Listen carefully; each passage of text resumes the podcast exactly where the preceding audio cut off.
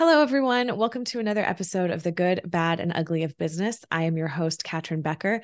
In this podcast, we interview guests who come from all over the place.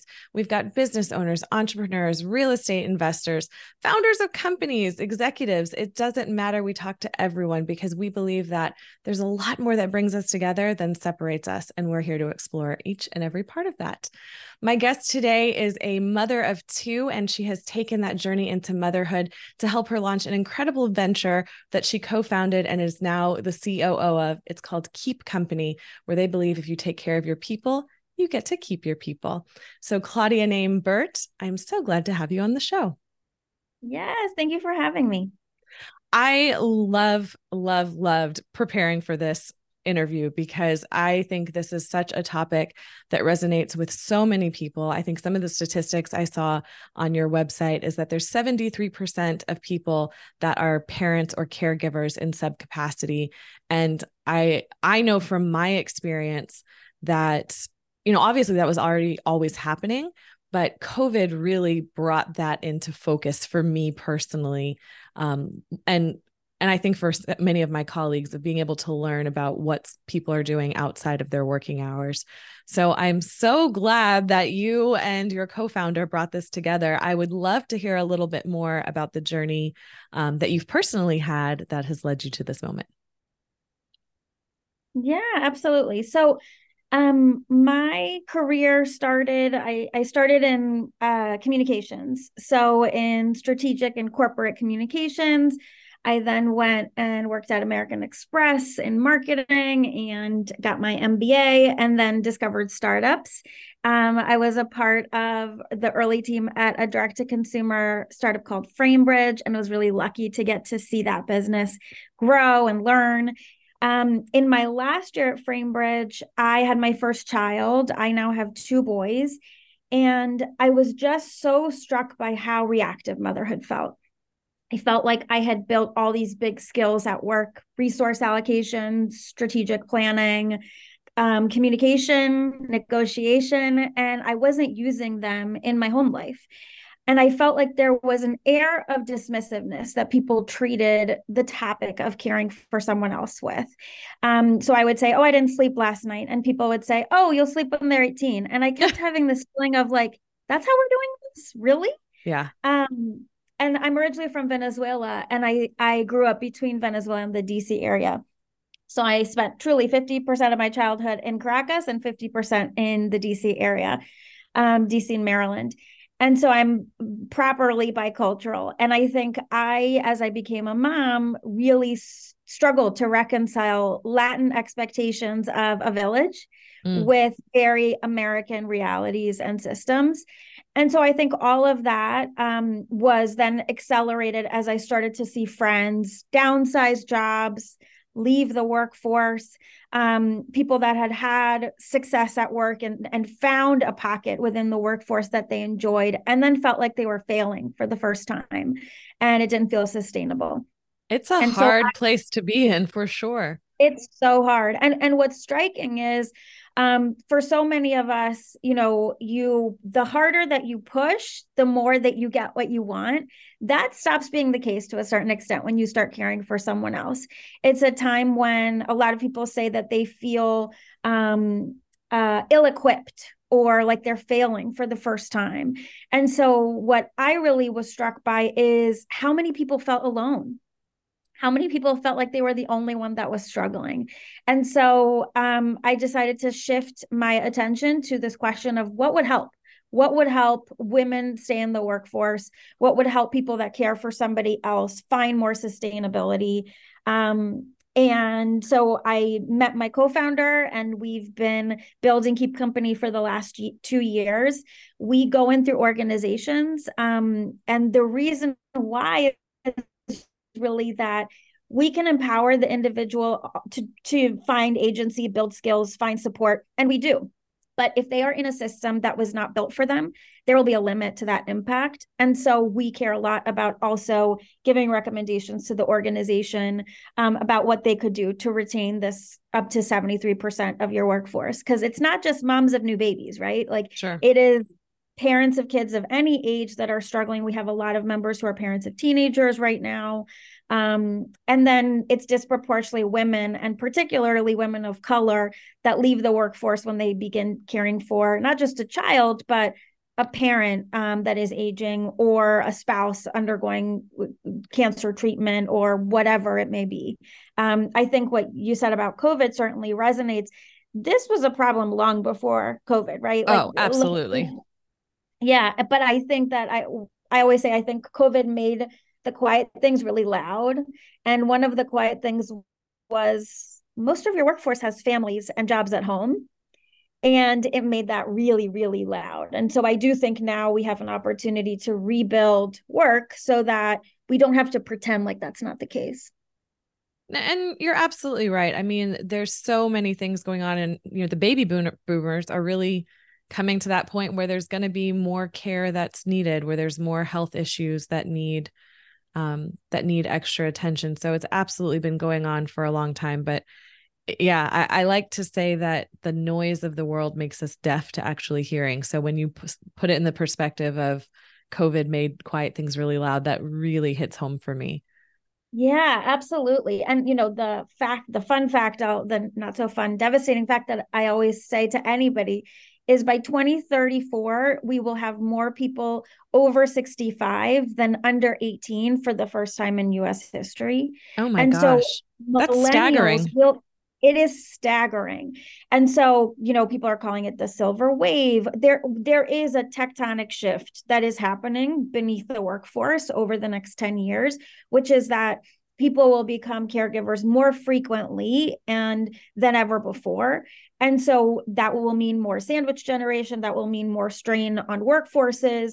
And so for organizations that we talk to, the most forward thinking organizations we talk to are already thinking about caregivers as a discrete part of their employee population, um, which I think is hugely important. absolutely, and you know, I I spent 20 years in the corporate in corporate America before leaving, and so I can really resonate with times when there would be like happy hours or things after work, you know, meant to bring us closer together, have team building, those kind of things. And I loved being able to participate in that.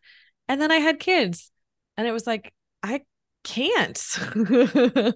you know, I can't participate in this anymore. And it felt very excluding. Um, mm.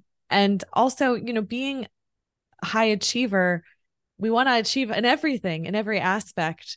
And kids are tricky as soon as you feel like you've got like steady feet under you, it shifts and you're back in quicksand and having to learn all the things. Me personally, my oldest is going into middle school um, this year, and that's a whole new ball of wax. Like, I was like, all right, I got this whole elementary thing down. Like, we figured it out. And I was like, oh man, I got to learn all this new stuff again. And when do we find the time to learn all those new things and still do our job and still be you know a friend and a daughter and a sister and a yeah. wife and all of the yeah, hats we wear that little spot at the end that's where we live as keep company so what we talk about at keep company is um, at every we're a group based um, program. So we connect parents and caregivers with other parents and caregivers that have a similar role at work and a similar role at home. And we create this kind of magic number of eight people. And so when you walk in, you realize, oh, I'm not the only one that's struggling. And then you can go into agency and skill building and all of that good stuff. Um, but when our members come, every single meeting, they check in. And we say, on a scale of one to 10, how is work today? How is family today, whatever that looks like for you? And on a scale of one to 10, how is personhood today? Mm. And in the first meeting, they often say, personhood, I don't even know what that is. Yeah. I feel so far away from myself and I'm taking care of work and I'm taking care of my family, but I'm not taking care of myself and I don't even know what that would look like anymore. And what we have found is that personhood is what makes it sustainable having finding a pocket of your life that is for you as a friend, as a sister, as a person is hugely important. Whether that's five minutes, um, it doesn't matter. But f- retaining that piece is critical to feeling that like this whole juggling act, balancing act, whatever you want to call it, mess is is sustainable. a beautiful and mess. So, a beautiful mess right but um that's really that's really a core part of it and so again we're coaches so we don't know the answers right? We are not going to tell you what would make your life more sustainable.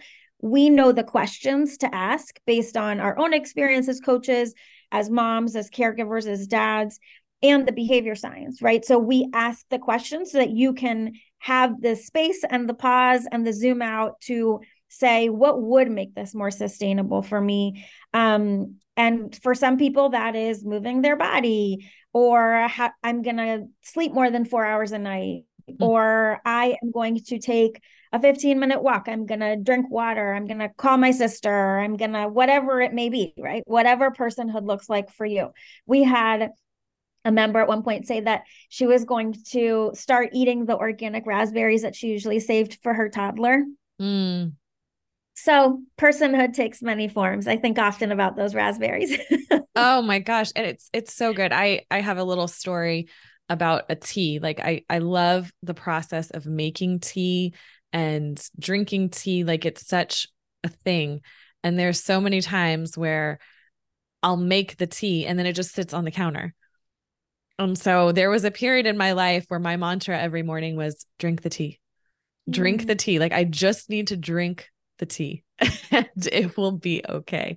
Uh, so I, I really resonate that. And I think a lot of what social media has done in the, you know, quote unquote self-care space has really screwed a lot of our self up. Like, I don't have time for a pedicure. I don't have time for a, a oh, yeah. massage. So therefore I don't have time for self-care. Yeah, I'm on a campaign against self-care. because I think that I think that what makes me crazy, and you're hitting this spot on, is that it implies um, indulgence for things that we know are just fundamental well-being, health, mental health. And so um, there's this feeling that when people say I have to take, I, ha- I need more self care, that they're saying I want manicures and massages. What they're actually saying is I need to stand up out, off of my screen for five minutes. I need to take a shower. I need to move my body. This is this we're not talking about indulgences. We're talking about basic care. And for many parents and caregivers that feels impossible. And so what we're trying to do is give them the space to access it because um otherwise the impact to their health is just enormous. And so yeah, I, I I think that self-care absolutely has kind of twisted that. The other thing that I would say about that is um there's this feeling that if you don't know what to do, it doesn't feel sustainable. Often people will, you know, quit their jobs or leave the workforce. And then they'll do the quote unquote self care of the green juices and the yoga. And they find that it's not enough. And really, what they're, what it doesn't give you is a sense of that strategy that makes you feel agency over your life, which is, um, what is it that I want? Not not what am I supposed to want, but what do I actually want, and how do I work towards that? Um, the other piece is that it doesn't it doesn't shift that loneliness. Mm. So what we find is that it's both stress and isolation that drive burnout. We think a lot about stress driving burnout, but it's isolation that exacerbates it. And so that's why we believe so strongly in this group model because we're not supposed to do this all alone. We're not supposed mm. to do this work alone. And so um, we're trying to kind of recreate what the village looks like and what support systems look like because largely we've lost it. And when you talk about happy hour, I think that resonates, and we hear it resonate with a ton of people, which is I go to happy hour, but I don't leave feeling more connected to other people. Sure. And so what we're trying to create is a space that's not a clinical space, but not a purely social space, a space that's designed for you to feel truly seen, heard, connected to others. Because um, what we find is that when people can practice skills like asking for help and asking for what they need and talking about how they feel in that safe space, then they can bring it into other areas of their life. And that's when it gets really exciting. Well, and something that I always find interesting is like if you meet somebody for the first time and they're describing themselves, it's usually never described about who they intrinsically are.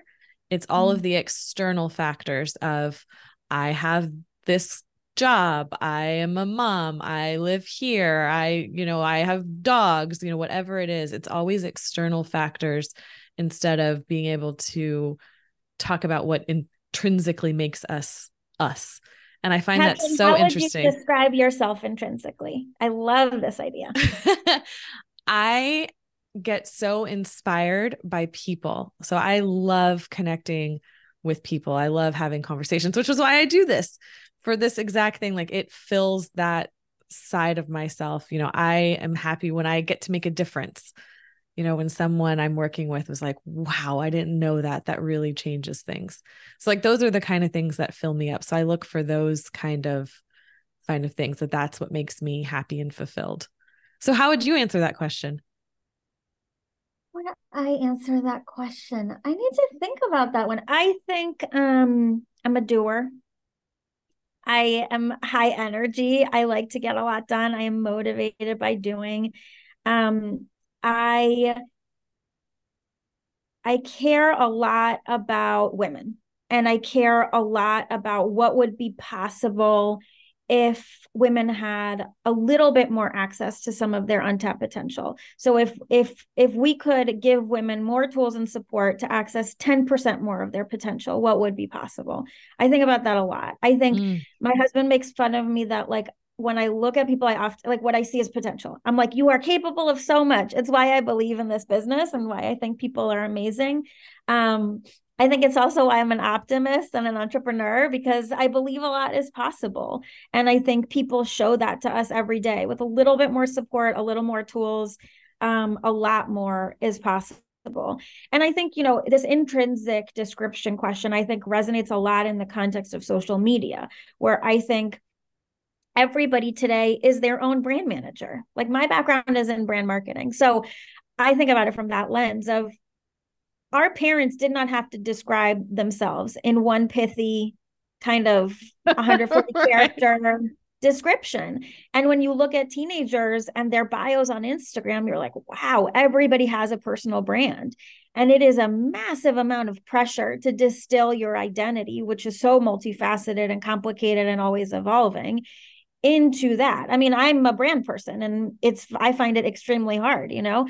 And so I think a lot about how we're forcing people to put themselves into these descriptions and how that impacts their sense of identity, worth, um, all of it, right? I I I think that there's such complexity in that. So that's why we often say at Keep Company, we want to hear who you are at work and who you are at home because there's this idea that like we're all robots and I put on my work hat and I seamlessly take it off and I put on my mom hat and I take it off and then I put on my caregiver hat and then I you know like this idea that that is all seamless and possible it's a lie it's a lie and why are we all pretending that we don't have families to take care of when 75% of us do you know?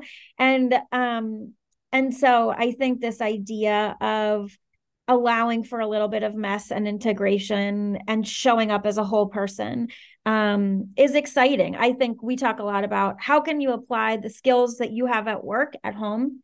How can you apply the power of the skills you've built at home at work? Mm. So, what would be possible if you show up with your strengths as a mom in your workforce, with your strengths as an operator in your home, in your conversations with your partner, whatever that may be? Um, so yeah, I I am pro integration in all of the ways. I mean, yeah. there's so many different ways, and I I love how your group program is in like cohorts of eight. Um, that's such a special, you know, number and seeing the support because I think so many, and I've talked about this on this podcast before. The difference between seeing is believing and believing is seeing. You know, mm. so many of us are trained only to believe once we see. And if we are not seeing other people being successful in this, or what we do see, they do look successful, you know, that makes us look inwardly and go, gosh, well, what's wrong with me? Because all these moms on Instagram got it figured out. What am I doing wrong? So oh, yeah. it's such an interesting, just sort of flip that we have to mentally make. Totally. And within the organizational structure, what we hear from people often, and this is, we hear this often from women, we hear it often from people of color, is that they look up and they say, I don't see anybody that looks like me. And so I don't see a path forward. And that is why when we go into organizations, we often say, let us start with your most senior leaders, because that is where the change will begin. And the data says that they're burning out faster than ever too so they clearly need support, right? But what it allows us to do is if they go through the program, they start modeling some of those behavior changes. They start showing up as a full person. The impact of that is enormous. And they give implicit permission to people on their team to be a whole person. And that, again, is what drives that sustainability because across the workforce, we, we work a lot in professional services. So in these high billable hours, high attrition organizations, they also come with big gender and diversity leadership gaps. So you'll often hear our incoming associate class is 50 50 gender split. When you look at the top, it's 20% women. Mm. So, what is driving that attrition? That's a lot of what we think about. And often it's what you're saying. I don't see anybody that looks like me. So, it doesn't feel like there's a path forward, or this doesn't feel sustainable. I don't have the tools or the support to navigate this alone. Um, all of those things. I I'm just struck by the idea. You know, like when they say like someone's going up to speak and they get nervous and like to imagine the audience like in their underwear, or whatever. I'm just imagining, I'm imagining New York City for whatever reason, and just I guess a lot of people walking around streets and just imagining them all as like half empty. like not as a whole people, because that's how we show up. That's how we show up. And that is such a, a hilarious and devastating visual. And you know, it I, I I really think that is how we are all showing up. So no wonder it doesn't feel sustainable, you know? And what we hear is people don't people people say to us like, show me the steps. Just tell me what to do to feel like a whole person again. And the steps are really just finding time to reconnect with yourself and reconnect with others. And so we have a curriculum that guides the conversation. And so that's really important because often people will put a bunch of people in a group and then they'll say, You guys know what to do, right? no, nobody knows what to do. They don't know what to say, they don't know where to start. And so for us, we want to give it to you in a way that makes it feel really accessible. Because again, back to my story, I was like, what's the path here? I feel so far away from myself as I become a mom. I feel like my sense of identity has shifted so deeply. How am I supposed to integrate this new part of my identity into who I am? What is the path there?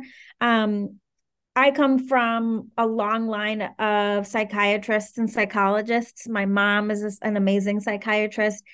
Her dad was a psychiatrist. My grandmother's a psychologist. Um, my aunt teaches psychology at a university in Venezuela. So I think I, you know, certainly like dinner table conversation was mental health. But what I think a lot about is there are people that need clinical care. And the American Medical Association says right now every adult over six, under 65 has to be screened for anxiety and depression. But um, there's also a lot of people that just feel alone or like they're struggling and they need subclinical care, right? Which means um, they need support, but not clinical support. And I think we have a huge opportunity at Keep Company to help organizations provide systems of support uh, where there currently are none eh, because otherwise they're just grasping at straws. I mean, you see, there's so many coaches now, which I mean, I don't know our age difference. We're probably pretty similar in age. I, I, the only coaches I I'm knew 37. were like no, I have no. I'm not one of these people that is like, oh, I won't tell. Them. I'm 37. I'm happy to say it. yeah, so we're we're I'm I'm 40, so we're right in line. But yep. I mean, the only coaches I knew were like little little little league coaches and soccer coaches and football coaches. Like there wasn't this other subset that you're absolutely right. That's between you know your friends giving you advice when they have no idea and they're only coming from their perspective and their lens. And then going to therapy which is like well i'm not that bad right? Even though i completely 100% support therapy and and think it's very very useful and there's a place for both. I think coaching yeah, and therapy just, are such a great they're just different hand tools. in hand. mm-hmm. totally totally. I think Catryn like just in response to what you just said i think in five years will look at people and say, You take your career seriously and you don't have a coach. Mm. Will say, You're trying to figure out how to integrate your family and your work, and you don't have a group that supports you. How do you do that? That's crazy. Yeah. I think in a couple of years, we will have awareness that, like, the social emotional well being, um, the role of social emotional well being in driving whole person success at work, at home, in health, um, will be part of the conversation in a way it isn't right now. And I mean, I think again, back to the beginning of the conversation with how COVID exacerbated things. Um, I just read an article that KPMG is rolling out soft skills training for all of their early hires because they're struggling so much with that. And that is so much of what we're doing at Keep Company is soft skills development, which I just you know, I think the soft stuff is the hard stuff. It's the stuff we aren't actually taught because nobody knows how to do it or say it out loud. And sure. so that's like, how do you ask for help? How do you hold a boundary with efficacy? How do you say no? Um, these are the things that we aren't taught, and often the skills that really drive success at work, at home, whatever it looks like for you, right? Um, but people often feel like they're failing because they don't have these skills and you're not failing you it's just a skill. Yeah it's just, just don't know yet. yeah. And so again to that the the like intrinsic idea that i believe in people i believe these are skills we can learn and then i think people can figure out what they want to do with them. And and for women and moms if you want to leave the workforce awesome i want you to leave the workforce. I want it to be your choice that's the difference i want i want people to feel like they are making choices rather than leaving the workforce because they have no path forward mm. it, it really also comes to mind uh, gosh i'm really loving this whole person idea which seems so obvious but it also i feel like goes right against the whole idea which i don't believe in this idea and based on our conversation and what i've read pri- previously i don't think you do either but the myth of work life balance. Oh because what is bullshit. We start our training right? our coach training balance is bullshit. It is a mirage. It's a lie. It's a lie. The idea that what's what's the lie about it is this idea that once you figure it out you have figured it out. That's the lie. The the truth is you have family will pull harder sometimes work will pull harder sometimes your well-being or personhood or health will pull harder other times. If we have the the strong emotional core and skills to come back to center we can navigate those challenges and changes. But i mean this is cha- these are all living breathing things that are changing all the time. Balance is a minute by minute adventure. And so do you you you spoke of it earlier. So yeah. you were you you had found your footing in elementary in parenting elementary age kids and now you have a middle age middle school aged kid. Eh, like this is this is life right? Like the the goalpost is always changing. So the idea that like i found it i did it that to me just implies like stuckness or stillness right um so yeah absolutely. I jumped i feel like i cut off your thread on balance because i feel so no, strongly it's a no lie. it's it's absolutely perfect because i mean i think balance also implies like stagnation so it goes completely in line with that and it also puts those two ideals of work and family life at diametrically opposed opposites instead of integrating them all within your whole body so i absolutely um i absolutely love this I am so glad that we had this conversation, and I hope that we can have future conversations because it's a topic I'm passionate about as well. Um, so I think there's a lot of good there. Uh, what sort of areas do you work in? Are you working in the um, more in the DC area, or what are sort of you know if someone's listening in Texas, how can they reach out to Keep Company? Yeah, keep-company.com. We work with organizations all over the country and we support their workforces all over the world because our programming and our workshops and our program are all on Zoom. And we have worked quite a bit with law firms in supporting their teams, management consulting firms, financial services, but um, we work with all kinds of organizations to help them essentially keep their people um, because what we hear is the old tools aren't cutting it. Mm. and so we're we're excited to offer a new a new way of doing it. Well when the old tools aren't cutting it you got to sharpen your axe. That is right. That is right. Absolutely. Well claudia is there anything else that um, we haven't discussed that you'd like to share before we wrap up today I think the only thing that has coming to mind as we wrap is don't forget about men. We are available to moms, dads, and caregivers. And we have found that um, this this idea of not showing up as whole people it's not working for men either we talk a lot about moms kind of in the zeitgeist and we should women it's it's disproportionately women that leave the workforce because of caregiving but we're finding that men are really hungry to show up as whole people too. And so it's it's exciting to support them in that process. Um, and the face of caregiving is women and men. And so I, I think all of us owe it to ourselves and each other to show up as whole people and support each other in doing that. So that's that's my one plug at the end. And, and absolutely love it. I mean we, we all need to be whole people. All of us. Yes. All the people be whole people. Yes that would be great we'll just like rewrite the we the people to we the whole people. Yes. Can you imagine? That would be exciting. That would quite be quite the declaration. I, I look forward to that. Brought well, to you by Keep Company. yeah, exactly. Sponsored by Keep Company. Oh my gosh. Claudia, this has been such a pleasure. Thank you so much for sharing your insights and your passion with with all of us. We really appreciate it. Thank you. Thank you for the work you're doing to um, bring so many different types of solutions into the light. Oh, absolutely. And to the listeners, thank you so much for being here. I really appreciate your support. Um, if you liked this, please share it with your audience, comment. Uh, that helps us to bring great content like this and help find amazing people out there in the world doing amazing things and being able to share and learn from one another. So until next time, see you later.